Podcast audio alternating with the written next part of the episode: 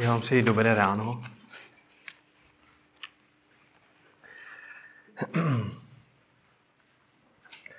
Tak dneska máme třetí adventní, adventní neděli, že třetí, čtvrtá, tak je to určitě pro, a pro nás jako pro křesťany a pozbuzení. A, a když se díváme směrem k, k narození Pána Ježíše Krista, k jeho příchodu na tento svět, když přemýšlíme o, o těchto věcech, tak bez pochyby naše srdce nemůže zůstat chladné.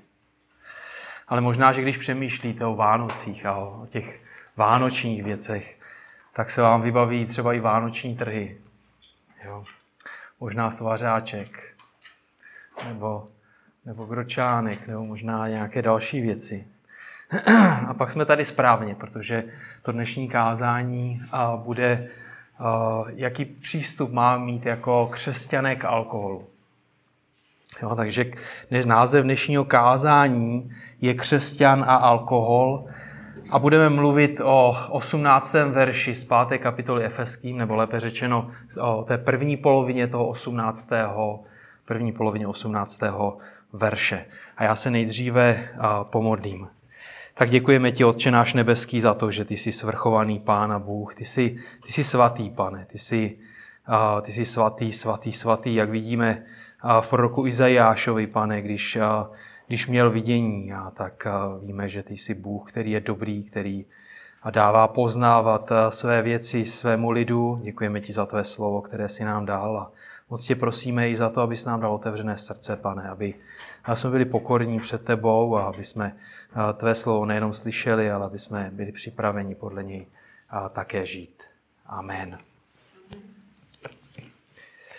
Takže nalistujte si spolu se mnou list Efeským, pátou kapitolu. Budeme číst, pro kontext budeme číst od 15. do 20. verše, do 21. tedy a číst ze studijního překladu a, a tam je následující.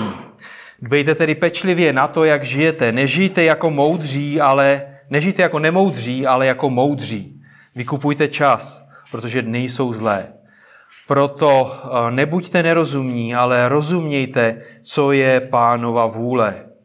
A neopíjejte se vínem, v němž je prostopášnost, ale naplňujte se duchem, mluvíce k sobě v chvalospěvech, v oslavných zpěvech a v duchovních písních, svým srdcem zpívajíce pánu a velebíce ho a vždycky za všecko děkujíce ve jménu našeho pána Ježíše Krista, Bohu a Otci. Podřizujte se jeden druhému v bázní před Kristem. Tak to jsou, to jsou verše Apoštola Pavla. A když se díváme, když byste ten text nechali před sebou, a dívali byste se do toho 15. verše, tak můžete vidět, že apoštol Pavel vede k efeské, k moudrému způsobu života. On říká, žijte jako moudří. A to zní, to zní dobře, že jo?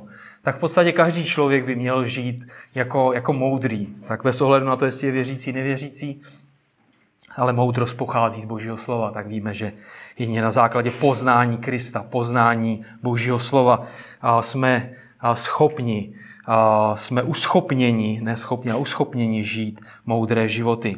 Ale dříve, než se Pavel dostal až sem, dříve, než říká, jako žijte jako moudří lidé, tak nám v první polovině listu, už jsme o tom dříve mluvili, odhaluje boží plán spásy od věků až na věky ve kterém doslova, když byste četli ty první tři kapitoly a dívali se na boží charakter, viděli byste, že, že, že Pavel v něm zrcadlí, nebo že v těch, v těch textech se zrcadlí dokonalý boží charakter.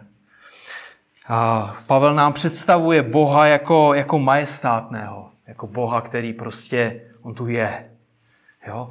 A on je hoden prostě naší úcty, našich chvál. Jo? Je to Bůh, který je vyvýšený nade vším. To, co vidíme tam v Izajáši v 6. kapitole, je, je svatý. Jo, je spravedlivý. Jo, je, je to Bůh, který je ale také milující, který začal své dílo spásy dávno předtím, než si se narodil. Dávno předtím, než se kdokoliv z nás narodil. Jo, dávno předtím, než vůbec stvořil svět. A je garantem tvé spásy až na věčnost. Není to úžasné? Jako nejsou to pozbuzující slova? Svatí, nenajdeme list, kde by, kde by Pavel nejdříve nezaměřil pozornost adresátů na Boha, na majestátného Boha, na Krista, na milost a pokoj v něm. Jo, Pavel v podstatě tak začíná všechny své listy. A dokonce i korinský sbor, který je takovým synonymem a, toho špatného způsobu života, nemorálního způsobu života, různých roztržek, tak dokonce i je nejdříve, nejdříve jim představuje Boha jako, jako svatého, a svrchovaného, milostivého, jako můžete číst prvních deset veršů z prvního listu korinským. A když jdeme potom dál, jako tak vidíme, jak Pavel potom napomíná, pracuje s korinskými, ale nejdříve jim představuje prostě pána. Tak my jsme byli vykoupeni z otroctví hříchu, každý z nás, jak jsme tady. Jo. Byli jsme vykoupeni k něčemu. Když koupíme otroka, a nemůžeme koupit otroka, možná někteří bychom chtěli, že jo, aby nám další sloužili, ale my nemůžeme samozřejmě. Ale dříve, jako když, když byl otrok koupený, že jo, tak byl koupený za nějakým účelem. A my jsme byli vykoupeni za nějakým účelem. Za to, aby jsme, proto, aby jsme žili nový život v Pánu. Bylo za nás zaplaceno výkupné. Díky Kristově oběti teď můžeme žít svaté životy. Jako díky tomu, že Bůh pracuje v nás, jsme schopni žít svaté životy. Protože na druhou stranu křesťanský život je bez Boha naprosto nereálný. Jako my jsme díky Bohu uvěřili a díky Bohu žijeme, díky Bohu zemřeme a díky Bohu budeme, a budeme jednou oslaveni. Tak díky Kristu máme volný, svobodný přístup k Bohu, jako každý z nás, když jsme vydali své životy pánu. A můžeme spolu s Davidem říci, vrcholem radosti je být s tebou. Ve tvé pravici je neskonalé blaho. Není to, není to úžasné?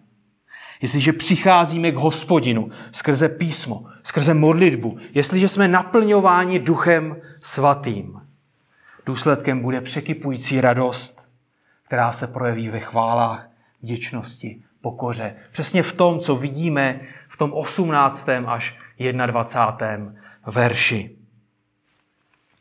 Tak to jsou věci, o kterých jsme mluvili dříve v těch předchozích kázáních, ale dneska se zaměříme na tu první část toho 18. verše, kde Pavel píše a neopíjejte se vínem, v němž je prostopášnost. Tím se budeme zabývat dneska. Tak asi není třeba zdůrazňovat, že Česká republika je na tom samém vrcholu v konzumaci alkoholu, že v podstatě hraje tu pomyslnou první ligu ve světě, jo, je v, těch, v té olympiádě by stála na těch prvních příčkách. A se svými přepočtenými 12 litry čistého alkoholu, 100% alkoholu, na hlavu poráží takové velmoci, jako je Rusko, přátelé, Čína, dokonce i Spojené státy. Hm. Tak nutno poznamenat, že a v těch statistikách není ta černá výroba alkoholu, která ho bez pochyby bude zvyšovat, alespoň v některých zemích. Nevím, jak je to jako ve světě, ale v České republice určitě. Tak pokud by se konala nějaká olympiáda, tak na medailová místa Čechům by stačila určitě úspěšná kvalifikace z okresního přeboru. No, to, to jsem úplně přesvědčený. Když se díváme do statistik, tak vidíme, že jako na závislými lidmi na alkoholu jsou desítky až tisíce lidí v České republice. Je to velký problém. 25% mužů má problém s alkoholem, 10% žen má problém s alkoholem. V roce 2010 se uvádělo, že v České republice je přibližně 550 tisíc lidí závislých přímo závislých na alkoholu. To znamená, dnes si dá skleničku, zítra potřebuje znovu, pozítří znovu, pozítří znovu. A má to strašlivý dopad do životu těch lidí. Tak to je kontext, to je kultura, ve které žijeme kterou nemůžeme opustit, do té jsme se narodili nebo přistěhovali, nebo prostě jakkoliv jsme se tady ocitli, to je něco, v čem žijeme, co má vliv, co je okolo nás a co bude mít určitě dopad. A my potřebujeme zodpovědět dvě základní, naprosto základní otázky. Hlavní otázka je, jestli křesťan může pít alkohol. Jo? Asi většina z nás nebo z vás, jak jste tady, by řekla, asi ano. Jo? Ano. Tak, ale je to opravdu tak? Může křesťan pít alkohol? A druhá otázka by potom zněla, pokud ano, tak je správné pít alkohol? To je možná obtížnější otázka, protože někdo by řekl ne. Jo? Někdo by řekl ne, vždyť jakýmsi svědectvím, jako vemeš lahev piva, že ho kloktáš to do sebe a tvůj syn se dívá na to, že ho zapisuje to, že ho podívej se na něj, jako, jo, jakýmsi svědectvím pro něj, pro svého syna. Jako, když si hraje, tak si objedná pivo. Jo, už, už to vidí. Jako. A jakýmsi svědectvím pro církev. Jo? Ale potom, a, potom by se někdo postavil a řekl by, a, někdo by řekl, že to je, jako v, že to je, že to je v pořádku pít. Jo? Pokud piješ s mírou, ve své podstatě si dobrým příkladem. Protože ukazuješ druhým, jak přiměřeně pít. Jak správně přistupovat k alkoholu. Jo? Vždyť on tady je, žiješ uprostřed té společnosti a můžeš druhým ukázat, jak žít v této kultuře a nebýt pošpiněn hříchem. Jo, tak vidíte to napětí, že ty otázky nejsou možná úplně tak jednoduché a v, jako v každém případě už se možná přikláníme na jednu, na, na druhou stranu, ale to, co je klíčové, to, co je důležité, ne to, co cítíme, nejsou to naše zvyky, naše pocity, ale co říká Boží slovo k tomu. Tak mezi křesťany jsou tři pohledy na pití alkoholu. Tak zaprvé jsou to prohibicionisté, tak ty věří, že pití alkoholu je zakázáno Bohem v Bibli. Jo, a později, jako uvidíme v průběhu toho kázání, že to nemá, že to nemá opodstatnění. Potom jsou abstinencionalisté, ti věří, že, že texty písma výslovně nezakazují pití alkoholu, ale že křesťané by měli abstinovat jo, od pití, protože je to moudré a slouží to druhým. Jo? A v mnohých společenských situacích je to jednodušší. Jo? Člověk už je jednou rozhodnutý, tak nemusí dělat rozhodnutí v každé té situaci, do které se dostává. Jo? Je to nižší riziko jako i pro něj. A třetí skupinou jsou umírnění. Jo? Tak a, ti by řekli, že pití je záležitostí křesťanské svobody. Pokud je ta svoboda využívána, tak pokud je využívána, tak by měla být využívána jako v souladu s písmem a s ohledem na ostatní. Tak záleží trochu, v jakém prostředí jste vyrostli. Jo, jestli někdo vyrostl v křesťanském prostředí, kde alkohol, alkohol byl naprostým zlem, jo, nebo naopak možná někdo vyrostl ve velmi liberálním prostředí, eh, kde prostě jako jedna sklenička, druhá sklenička pivo, prostě různě eh, to fungovalo. Nebo možná jste se právě obrátili a přemýšlíte o tom, co je správné, jakým způsobem můžu v téhle oblasti oslavit Boha, tak, tak jste správně, jako všichni potom jsme tady správně. A pro nás z toho dnešního verše vyplývají takové dvě základní otázky a jedna, do, jedna doplňující. První je, co učí Bible o vínu. Protože Pavel říká, neopíjejte se čím? Vínem. Jo, druhá otázka je, to jsou části toho dnešního kázání. Co učí Bible o opilosti? Jo, potřebujeme proskoumat, co učí o vínu, co učí o opilosti. Jo, a potom, jakým způsobem s tím máme naložit, jak to prakticky žít. Tak co učí Bible o, o vínu? Já bych možná ještě nejdříve zdůraznil rozdíl mezi, mezi překlady, mezi tím studijním, který jsme četli, a mezi ekumenickým. A myslím si, že i ostatní překlady tak, jak to překládá studijní překlad, to překládá, mám dojem, že i uh, Bible kralická a další, ale nejpřesnější je v tomto případě asi ekumenický překlad, protože on říká, a neopijejte se vínem, což je prostopášnost. Jo? Když se díváte do studijního překladu, ten to překládá jako neopijejte se vínem, v němž je prostopášnost. Jo? A my můžeme jako říct, že jsou jako různé věci, které Bůh stvořil, které jsou na světě, sami o sobě nejsou. Jako, jako v nich není prostopášnost, ale zneužití těch věcí je prostopášností. Je špatné, zneužití těch věcí je potom špatné. Proto ten ekumenický překlad bych řekl, že je přesnější, protože ten, to navazuje na, na, na to opíjení. Neopíjete se vín, což je prostopášnost. Tak co říká starý zákon o, o víně? Co říká starý zákon? Nejčastějším slovem pro víno ve starém zákoně je hebrejské slovo jajín. Jo, to se vyskytuje 141krát ve starém zákoně. Je to slovo, které jednoduše odkazuje na kvašenou šťávu z hroznů. Jo, existují snahy udělat z tohoto slova nějaký džus, něco, co neobsahuje žádný alkohol, ale potom jako si potřebujeme položit základní otázku v tom smyslu, jak by se Noé mohl opít z nekvašené, nefermentované šťávy. Jo, ne, to je Genesis 9. kapitola, když chcete potom číst, jako nemůžeme číst ty texty všechny. A jak, by, jak by mohli Lotovi dcery opít svého otce z nefermentované, z nekvašené šťávy? Genesis 19. Nebo jak to, že Eli podezíral Chánu, že je opilá, jako předpokládal, že pila víno. Jako zase tam máme to stejné slovo, jim. První Samuelova, první kapitola. A našli bychom další příklady.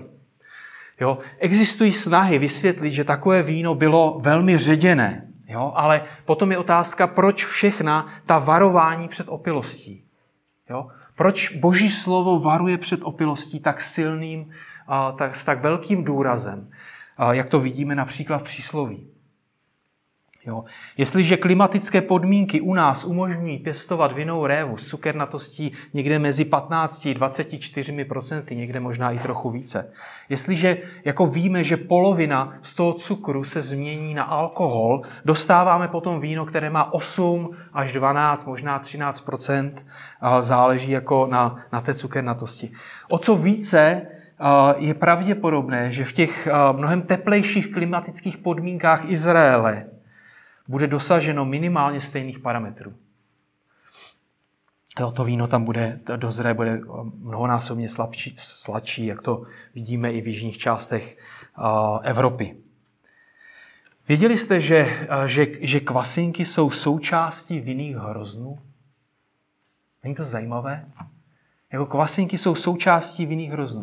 Vy nemusíte nic přidat do té šťávy, aby ta šťáva skvasila a bylo z toho víno. Jo? Prostě to skvasí, ať chceme nebo, nebo ne. A následně, pokud je, pokud je míra alkoholu nízká, tak se víno za běžných okolností skazí. Jo? A celoročně v podstatě bez pasterizace, bez chemie nebo nějakého zmražení můžeme, můžeme mít pouze víno s alkoholem, které obsahuje alkohol.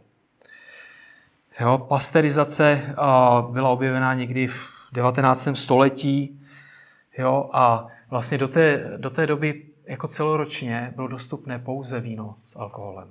Jo, buď se zkazilo, anebo mělo dostatek alkoholu, samozřejmě potřebovalo ležet někde v chladu v nějakých sklepech, jo, ale a, jako samotná ta šťáva nevydržela, ta začala prostě, začala kvazit nebo se zkazila. Takže procesu kvašení v podstatě nemůžeme, nemůžeme nějakým jednoduchým způsobem zabránit, pouze když to pasterizujeme.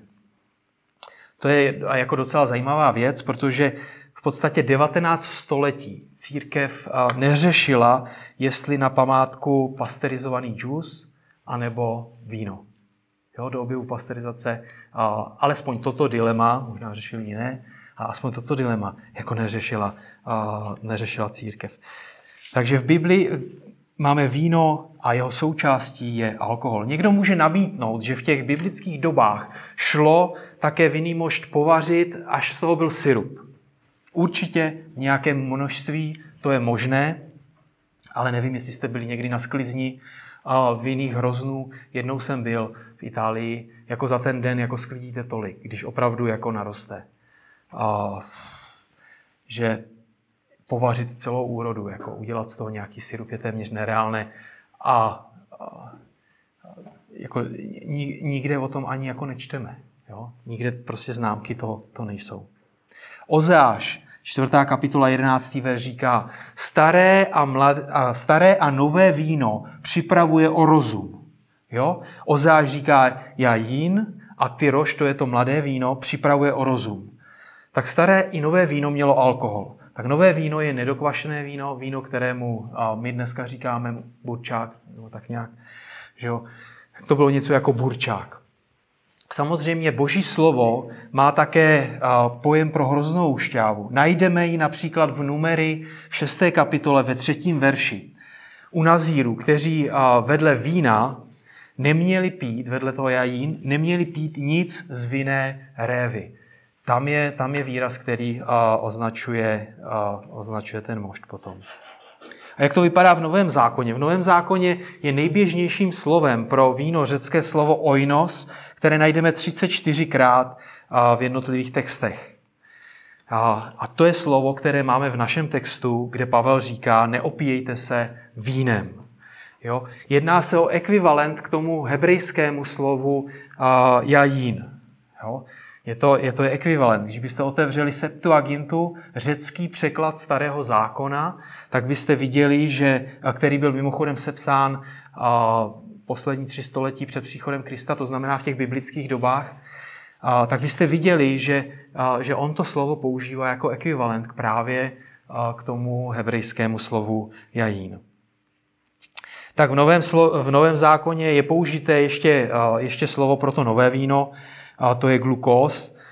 A najdeme ho pouze na jednom místě, a to je ve skutcích ve druhé kapitole ve 13. verši o letnicích, a když byl seslaný duch svatý a, a, a apoštolové a učeníci Pána Ježíše Krista tam mluví v různých jazycích. A ten text známe, skutky apoštolské 2.13. A tam potom vidíme v tom textu, tady v tom textu dál potom vidíme, že někteří se posmívali a říkali, že jsou opilí o těch, o těch učednících. Tam čteme, a jiní se posmívali a říkali, jsou opilí. Doslova je tam napsáno, že jsou plni nového vína. Eh, glukos, jo? Tak jsou, jsou, eh, byli obviněni, že jsou plni nového vína. To je doslovně... A jak reaguje Petr? Jako proč neříká, proč neřekne, to je džus? Jo? A tím by jako bylo po, veškeré, po veškerých obviněních, po veškeré diskuzi. Jako. Proč říká, dítě teprve 8 hodin ráno? Jo, asi to nějaký čas trvalo, než se člověk novým vínem opil, jo. jo tak možná jako přijďte odpoledne a uvidíte, jo, jak to bude vypadat. Takže, takže on, on, on, reaguje, on reaguje způsobem, ve kterém jako můžeme vidět, a můžeme vidět, že, a, že jako to nové víno také má, má v sobě alkohol. Takže pojďme ještě se podívat na nějaké důležité výskyty eh, toho slova v Novém zákoně. Eh, často je citovaný text eh, z 1. Timoteovi 5.23, když, když Pavel pozbuzuje Timotea, říká mu, nepij už jen vodu, ale kvůli svému žaludku a kvůli častým nemocem užívej trochu vína, tam nacházíme to stejné, to stejné slovo. Je to, je to text, který je jako častokrát uváděn na jakoby obranu toho, když, když člověk umírněně pije alkohol. Další taková významná, takové významné místo, které už jako nám směřuje k Pánu Ježíši Kristu, je, když Ježíš v Káně Galilejské proměnil vodu ve víno. Jo? Dokonce čteme v dobré víno. Jo? To samozřejmě ne, neznamená, že, že Ježíš si řekl, že jako nálada upadá, úroveň pití jde do háje, je třeba s tím něco udělat. Jo, to by bylo úplně, to by, takhle, když bychom smýšleli, tak to jsou úplně hříšné, zcestné a hříšné jako myšlenky. Jako my čteme v tom textu, že to udělal proto, aby zjevil svoji slávu. Jo? Byl to zázrak. Toto Ježíš učinil v Káně Galilejské jako počátek svých znamení a zjevil svou slávu a jeho učedníci v něho uvěřili. Svatba v té době trvala několik dnů, některé komentáře uvádějí i, i týden či dva, tak to byla společenská událost. Nebylo to jako dneska, kdy je prostě obřad, pak je, pak je hostina během prostě pár hodin, je všechno snězený, vypitý a podle toho to potom vypadá. Že? Takže na svatbách bylo zvykem pít víno a proto, když správce hostiny říká, že je to dobré víno, tak a nemá na mysli nějaký, nějaký džus. Dokonce Ježíš sám někdy pil víno. Jo, možná to může být pro vás a, a, jako nová myšlenka, ale nepřímo to o sobě prohlásil v Lukášově evangeliu ve 33. a 34. verši. Poslouchejte. Neboť přišel Jan Křtitel, nejedl chléb ani nepil víno a říkáte, má démona. Jo, to je jako jedna, to, to sám Ježíš říká, jo. Říká, jako nejedl chléb ani nepil víno a vy říkáte, má démona. A potom Ježíš pokračuje a říká, přišel syn člověka, jí a pije a říkáte, hele člověk a pijan vína, přítel celníků a hříšníků. Ježíš v podstatě akceptuje, že jí a pije v tom kontextu toho, toho vína, o kterém tam je řeč v tom textu, ale odmítá falešné naštění, že by byl pijan, opilec a žrout. Jo? To je docela zřejmé z toho. A to, co je důležité, aby jsme si uvědomili, a že Ježíš nikdy, nikdy nebyl opilý. Jako alkohol nikdy neměl vliv v jeho životě. Nikdy nebyl opilý. Jo? A první list Petrův 2.20. On se nedopustil hříchu. Jo, to čteme o pánu Ježíši, on se nedopustil hříchu. Když těsně před ukřižováním přichází Ježíš do Jeruzaléma, má s, učedníku, s učedníky poslední večeři, že, jak to známe. To bylo v průběhu Pesach, jedli beránka, nekvašené chleby a pili víno. Můžeme teda předpokládat, že, že i součástí té poslední večeře bylo víno při tom ustanovení té, té památky. A v písmu, když se díváme do božího slova, můžeme vidět, že víno bylo součástí uctívání a obětního systému. Je pro nás také důležité. Například v Exodus 29, 35, 40, Leviticus 23, 13, numery 18, 14, další texty jsou. Ale alespoň jeden text si přečteme z toho Exodu. 29, 38 až 42. A toto budeš připravovat na oltáři, dva roční beránky denně ustavičně. Jednoho beránka připravíš ráno a druhého beránka připravíš na večer. Desetinu F jemné mouky, namísené se čtvrtinou hýnu panenského oleje a jako litou oběť čtvrtinu hýnu vína na jednoho beránka. Druhého beránka připravíš na večer jako raní, jak, na večer, jako raní přídavnou oběť a jako patřičnou litou oběti připravíš jako příjemnou vůni ohnivou oběť hospodinu. To bude ustavičná, zápalná oběť pro všechna vaše pokolení. U vchodu dostanu setkávání před hospodinem, kde se budu s vámi setkávat, abych tam k tobě mluvil. Jo, takže vidíme, že to bylo součástí a, uctívání obětního systému. V, žal, v žalmech, no, v žalmu 104.14 můžeme vidět, že víno je dar od hospodina.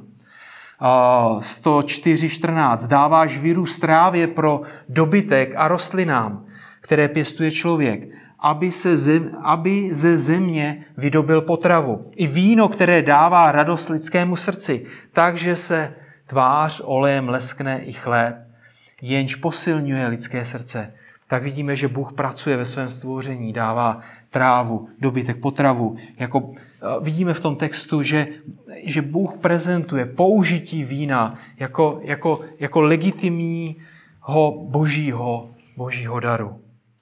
Jo, ale radost. Jo, tam radost znamená radost. Jo?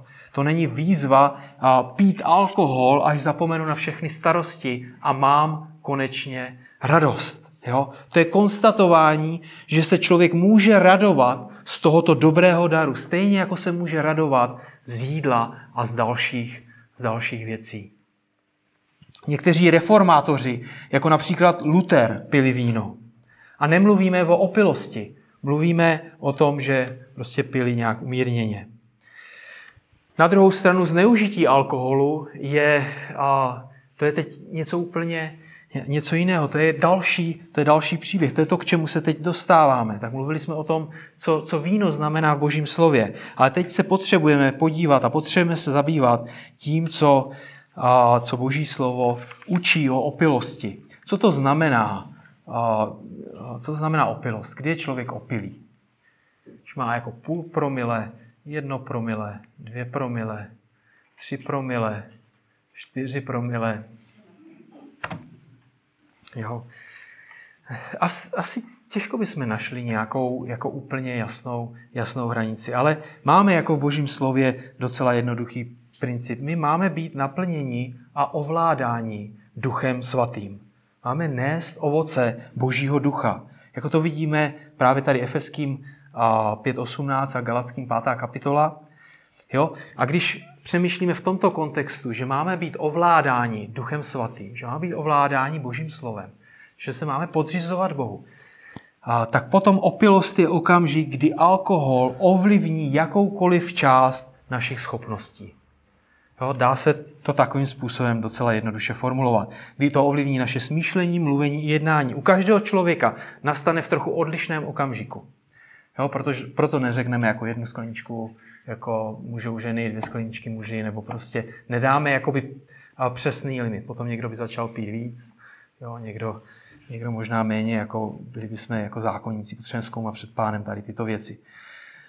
A jako mluvíme o takové té jemné hranici, kdy, kdy vnímáme, že, že alkohol začíná mít vliv, tam začíná, začíná opilost. Nemluvíme o tom, když se jako někdo zhuláká, jak když zákon káže. Jo, tak vzpomínám si, když jsem se obrátil, opravdu to bylo pár dnů po obrácení, studoval jsem v Ostravě, byl jsem tam na kolejích, byl jsem radostný, prostě viděl jsem Krista, řekl jsem si, že se půjdu modlit do lesa, uctívat pána jako v přírodě, vidět boží stvoření. A tak jsem vyrazil a šel jsem tím lesem a najednou stojím u hospody. Jako věřili byste? Jako, jako člověk se modlí, uctívá pán, najednou stojí u hospody. Jestli jsem měl žízeň nebo co, už si přesně nepamatuju, ale v každém případě jsem vstoupil dovnitř a objednal jsem si pivo. Jo? A už jsem to tady říkal ráno. Potom jako si přisedl člověk, nějaký horník, možná jako Milan nebo tahle, a si dáme něco spolu, tak já jsem jako nový křesťan, jsem jako o, měl tu naději, že slyší evangelium. A on mi objednal, a bratři a sestry, já jsem to neviděl jako nikdy, jo, do skleničky nějaký becherovku nebo fernet, ale oni přinesli skleničku, ze které pijeme doma mléko. Jo, to, bylo jako, to, to byla jako dvoudecová sklenička a v tom byla polovina jako toho tvrdého alkoholu. Tak já jsem jako to nějak do sebe jako dostal, že jo.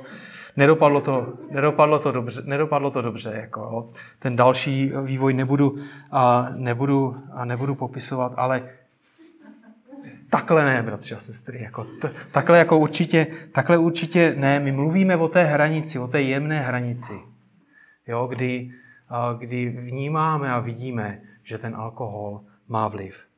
Ne o tom, tam už je to úplně jasné, jo? když člověk prostě mluví z cesty a, a, a jako motá se, jo, pak má čelo nabouraný, protože měl pocit, že ta silnice se zvedla, nebo prostě různé věci, a různé věci se můžou dít jako v životech potom. Tak a my mluvíme o té, o té jemné hranici. Jo? Takže opilost začíná mnohem dříve, než to, co teď jste slyšeli v tom špatném příkladu. Jako kdy už člověk začne říkat věci, které by normálně neřekl když řekne věci důvěrné, nemorální, jo? nebo kdy, kdy má hloupé připomínky nebo nějaké vtipy, jo? kdy zkrátka ztrácí a, ty zábrany. Jako pak už můžeme mluvit o opilosti.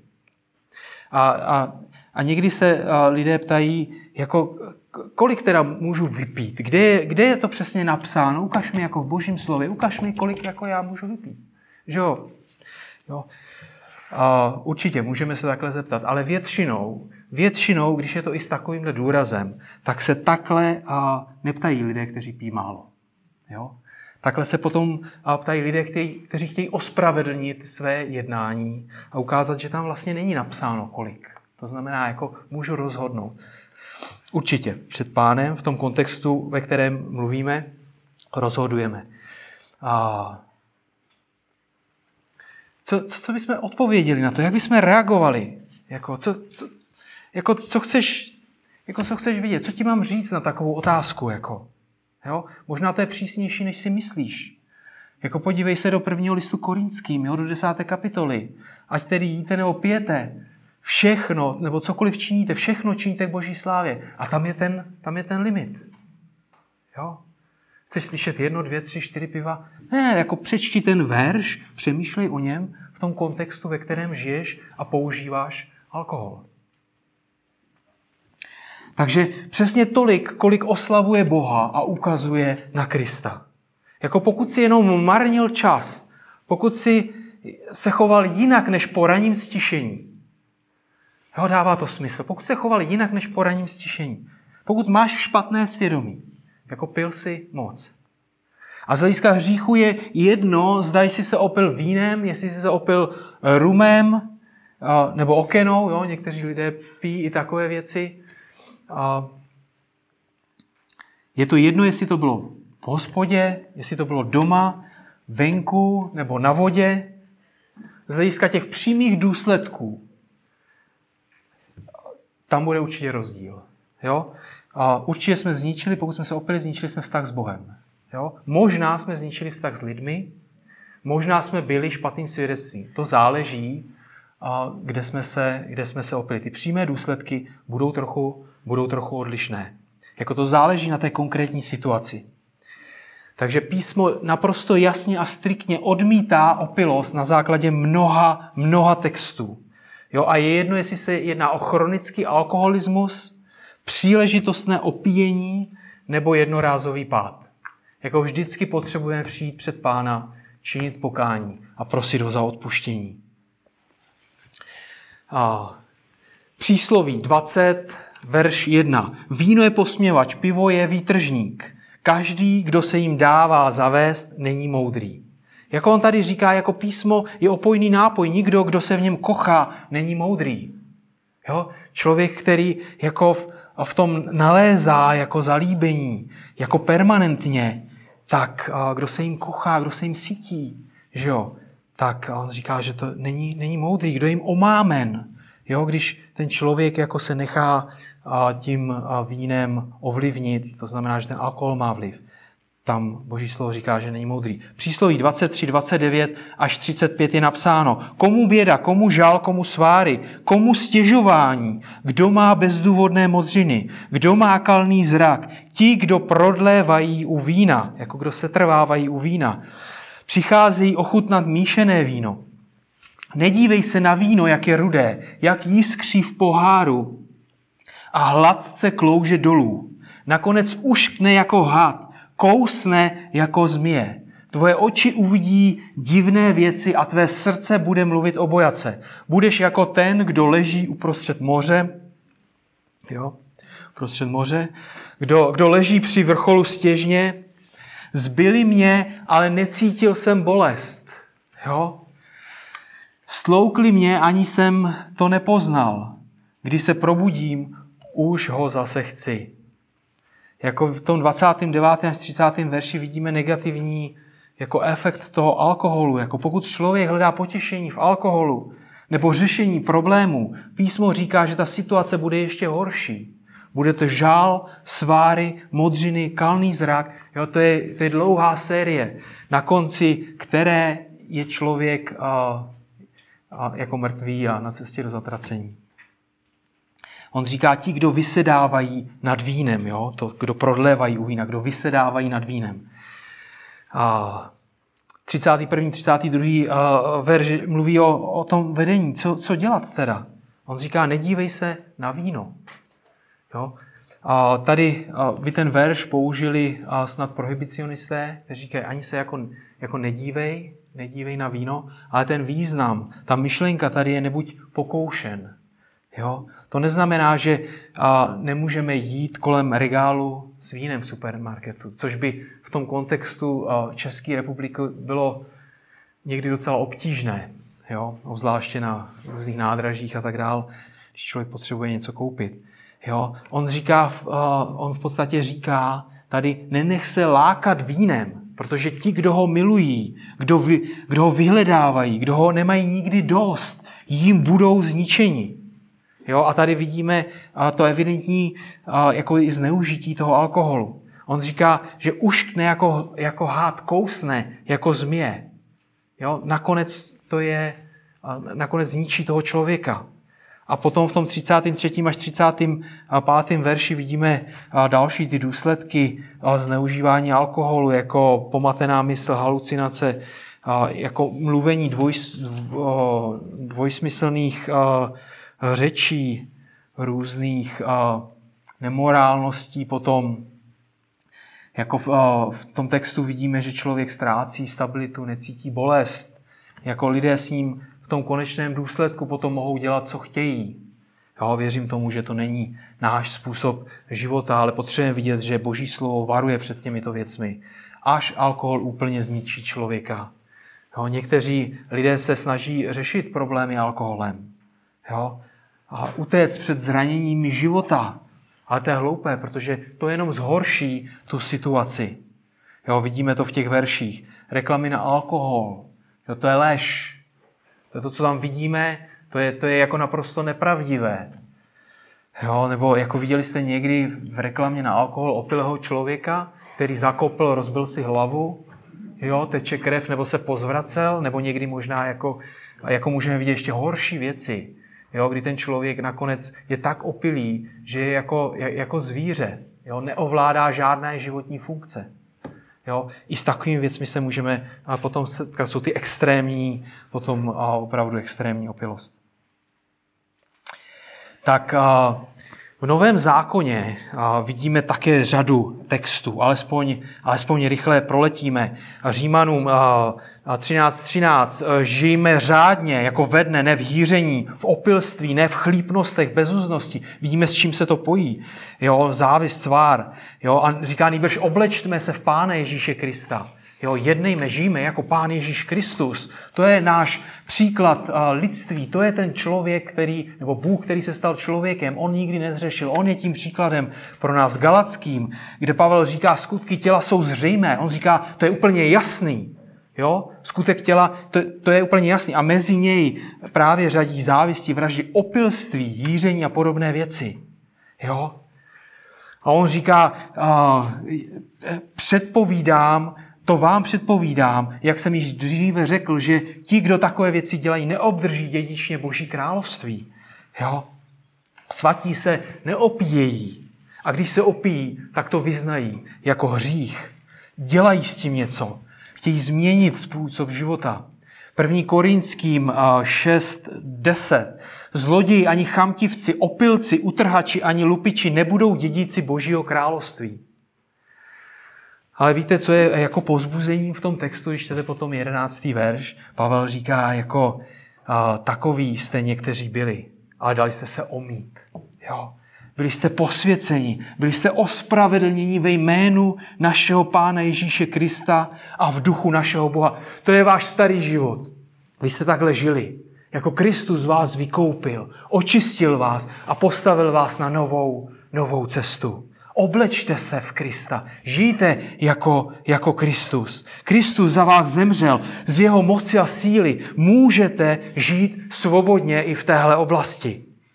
A pokud s tím člověk měl problémy a v tom starém životě, určitě s tím bude možná nějaký čas zápasit, ale Boží slovo říká, že jsme byli vykoupeni. Že už můžeme mít svobodu. Neříká, že to bude jednoduché, možná bude člověk zápasit, ale už můžeme mít svobodu a můžeme žít způsobem, který vidíme v Božím slově. Tak pokud v alkoholu, pokud jako používáš jako alkohol, tak potřebuješ si klást otázky, důležité otázky, proč piješ. Jo, první otázka je jako proč piješ. Co je ten důvod, co je ta motivace? Jo, potřebuješ problémy nějaké zahnat, nebo jaký je důvod? Jako, proč? Co je ten důvod, proč, proč si zdal teď pivo, víno nebo cokoliv jiného. Jaká je tvoje skutečná motivace? Jaká je, jaká je motivace tvého srdce? Potřebuješ se ptát, jaké množství piješ. Jo? Potřebuješ se ptát i jakým si svědectvím okolnímu světu, pokud piješ. A potřebuješ si uvědomit, že všechno, co člověk může hledat v alkoholu, co může hledat ve víně, tak opravdu s překypující bohatostí nachází v pánu. Jo. Westminsterský katechismus říká v, první, v prvním bodě, že hlavním a nejvyšším cílem člověka je oslavit Boha a věčně se radovat v jeho, v jeho přítomnosti. A k tomu nepotřebujeme alkohol. Jo? Aby jsme toho dosáhli, k tomu nepotřebujeme alkohol. Tak jak to, jak to žít prakticky? Jak, jak prakticky přistoupit k tomu v naší kultuře, v osobním životě? Tak máš svobodu abstinovat nebo umírněně pít. Jo? Máš v tom svobodu. Je to na tobě, pánu a tvém svědomí. Jo? Pokud úplně abstinuješ, tak máš to v mnoha ohledech určitě jednodušší. Tvoje situace je černobílá, což je právě, jak už jsem řekl, mnohem jednodušší možná v těch společenských situacích, kdy už máme dopředu jasno, nemusíme se rozhodovat. Pokud někdy piješ jako umírněně, tak nesmíš se opít. To je hřích. Prostě to, to je hřích, o tom jsme mluvili. Je třeba myslet na to, že kontext života nebo životu lidí je různý. Tak někdy před pár lety, už je to delší čas, jsem slyšel, to byla jako misijní společnost, která jako podmínkou, aby podporovala člověka na misi, byla, byla úplná jako jeho abstinence a nesměl pít žádný alkohol. Jo, tak nevím, jestli mohl vzít třeba kapky na kašel, kde, kde byl líh, to nevím, jako, ale prostě nesměli, nesměli jako nic pít. A ono to působilo velké problémy v těch jižních oblastech a Evropy. Nakonec to změnili a tím důvodem bylo to, že častokrát ti lidé byli pozvaní třeba na oběd a součástí oběda byl produkt toho hostitele. Jako jestli mi rozumíte, jako když jako pozveme někoho na kávu, upečeme bábovku a ten člověk řekne ne. Jako, jo, to, je, to je jako problém. To znamená, nemohli ani ochutnat, jo? tak ne, neříkám, že jako tam museli vypít půl litru, jo? nebo já nevím kolik. Jo? A většinou tyhle ty druhy vín, ty stolní vína mají nižší procento že jo, alkoholu. Ale to, byl to problém, nakonec to, nakonec to změnili. Tak potřebujeme možná někdy mít i trochu jakoby širší pohled, a trochu širší pohled na, na, na ty věci z hlediska toho kontextu. Takže máš svobodu abstinovat nebo umírněně pít. Je to na tobě, pánu a tvém svědomí. Nemáš právo soudit druhé. Římanům 14. kapitola můžete číst doma. Nemáš právo soudit druhé, kteří používají svobodu jinak. Jo, představte si bratra abstinenta, který trochu ve srdci bojuje se souzením, že jo, jako před Vánocema, že jo, vyrazí do obchodu, Kauflandu, Teska, nějaký velký obchod, že jo, vidíte, jo, ty tam vidí sestru, sestra má tři, čtyři malé děti, že jo, dvě za krkem, dvě, dvě v ruce, před sebou velký vozík, tam má, a, tam má hromadu mouky, druhou hromadu cukru, pak tam má heru, jo, možná kokos, další věci. A ten bratr přijde a vidí, že v tom košíku tam v rohu stojí lahev rumu. Představte si to. Lahev rumu. Sestro, sestro. Teda jestli ti můžu říkat sestro. Jo? Jo. Měli bychom ho upálit, takového bratra, že jo? Protože chudák ženská, že jo? Snaží se jako napéct eh, cukroví a, a po, pokud trochu studujete ty věci, tak víte, že jako když ona naleje ten rum do toho těsta a strčí to do trouby, tak při 180 stupních tam nebude žádný alkohol. Jako stoprocentně, jako, stoprocentně to můžeme říct, protože jako líh má jako teplotu výparu někdy 70 až 80 stupňů. Tam nebude žádný alkohol. Tam nebude žádný alkohol. Jo, nebo někdo si dá v, v cukrárně s bratrem nebo se sestrou, že objedná si kávu, jakou by si zdal irskou kávu. Irskou kávu? Jako, bratře, sestro, jako irskou kávu? Opravdu? Chtěl jsem ti objednat, ale tohle ne, jako. Jo, tak a víme, že tam je v tom nějaký tvrdý alkohol, nějaká whisky nebo něco takového. A samozřejmě, kdyby to byl alkoholik, jo, kdyby jsme věděli, že to je vylečený alkoholik a má problémy s alkoholem, jo, tak bychom ho neodsoudili, neobjednali bychom mu tu kávu, ale pozbudili bychom ho nebo bychom ho napomenuli v tom, že to není moudré si něco takového objednat. Jo, ale jako za normálních okolností prostě to je jeho svoboda. Ať si dá jako jirskou kávu, stejně to zaleju to horkou vodou, tak polovina alkoholu bude pryč. Jo, a nebo naopak to může být i, že jo, sedíte jako s, s bratrem, který je umírněný, který a, jako má jako pocit, že v tom má pořádek, že jo, jako konec konců je reformovaný, že jo. Jo a, a, a, jste s ním na obědě, on si dá, jako dáte si ho do zelo a, a ten jako ten bratr, on není ochoten si dát ani ten birel, který má 0,49 alkoholu. Co je to za člověka? Takový bratr. Jako, jo? A tak, tak jako, jako umírněný můžu odsoudit prostě toho člověka, který není ochoten pít ani v jako nealkoholický nápoj. Nápoj, který je schválený, řekněme, pro použití, který může pít mládež. Tak nemáme soudit tam, kde máme svobodu. A to je, a to, to je druhá věc. Třetí, nesmíme být překážkou pro druhé. Tak jako Římanu 14. kapitola dobře mluví o těchto věcech všech. Jako, a musíme být a připraveni obětovat naši svobodu, pokud by to někoho druhého vedlo, že by zakopl a padl, padl do hříchu, jo, že, by, a, že by to bylo překážkou pro, a pro jeho svědomí, tak musíme přemýšlet, jestli nejsme kamenem úrazu. Jo, a tady, a, jako obzvlášť, když neznáme jako lidi, kteří jsou kolem nás, když jsou jakoby větší, a, větší akce, a, křesťanské větší akce, tak a, musíme mít na mysli, že může být tam člověk, který s tím může mít problémy. Tak a, potřebujeme toto mít, a, toto mít na mysli. Jako pokud víme, pokud víme, že ten bratr nebo sestra s tím má problém, jo, a my jako si to pivo dáme, protože jsme jako reformovaní, nebo já nevím, to je jedno, kam se člověk zařadí, že jo, ty to použije jako, jako to, to, to ospravedlnění. Jako tak to není, to není svoboda, to není láska, ale to je bezohlednost. Jo? Pokud vím, že ten bratr nebo sestra s tím má problém, tak to je potom bezohlednost. A poslední věc z těch praktických je zůstávej svatým, protože Bůh je svatý. Jako zůstávej. To znamená, že to je jakoby permanentní proces, nebo jako permanentní a jako neustále zůstávání. Jo? Zůstávej svatý. Tak pokud si dáš a občas pivo nebo si dáš víno, musíš dopředu vědět, a kolik vypiješ. Jo? Ne, že jako člověk se rozhodne potom se druhou skleničkou nebo po první skleničce, jo, po, po druhé skleničce. Musíš dopředu vědět, kolik, a, kolik budeš pít. Jo? Jinak je tu větší riziko, že, že padneš a, do hříchu. Nemůžeš se rozhodovat v průběhu. A pokud máš s alkoholem problémy, nepij vůbec. Jo? Mluv se staršími, mluv se zralým křesťanem nějakým jako a,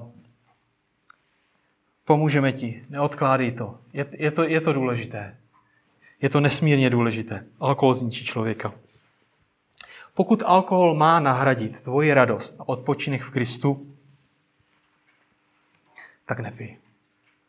Tak, tak nepij. Jo? Jako protože my máme mít radost a pokoj v Kristu, ne, ne v lavi, jo? Jako tak, tak nepij.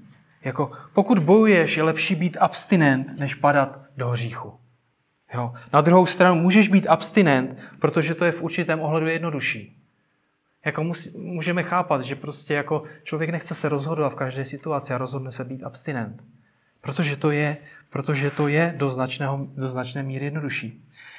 Jo, tak Pavel nás nejenom varuje před opilostí, ale říká nám, jak máme pít. Tak pamatujme nejenom na, na, na to varování, ale myslíme na to, že cokoliv děláme, tak má sloužit boží slávě. Jo, ať tedy jíte, nebo pijete, nebo cokoliv činíte, všechno čiňte k boží slávě. A to bude jedině tehdy, to nastane jedině tehdy, milovaní svatí, když budeme naplněni duchem svatým.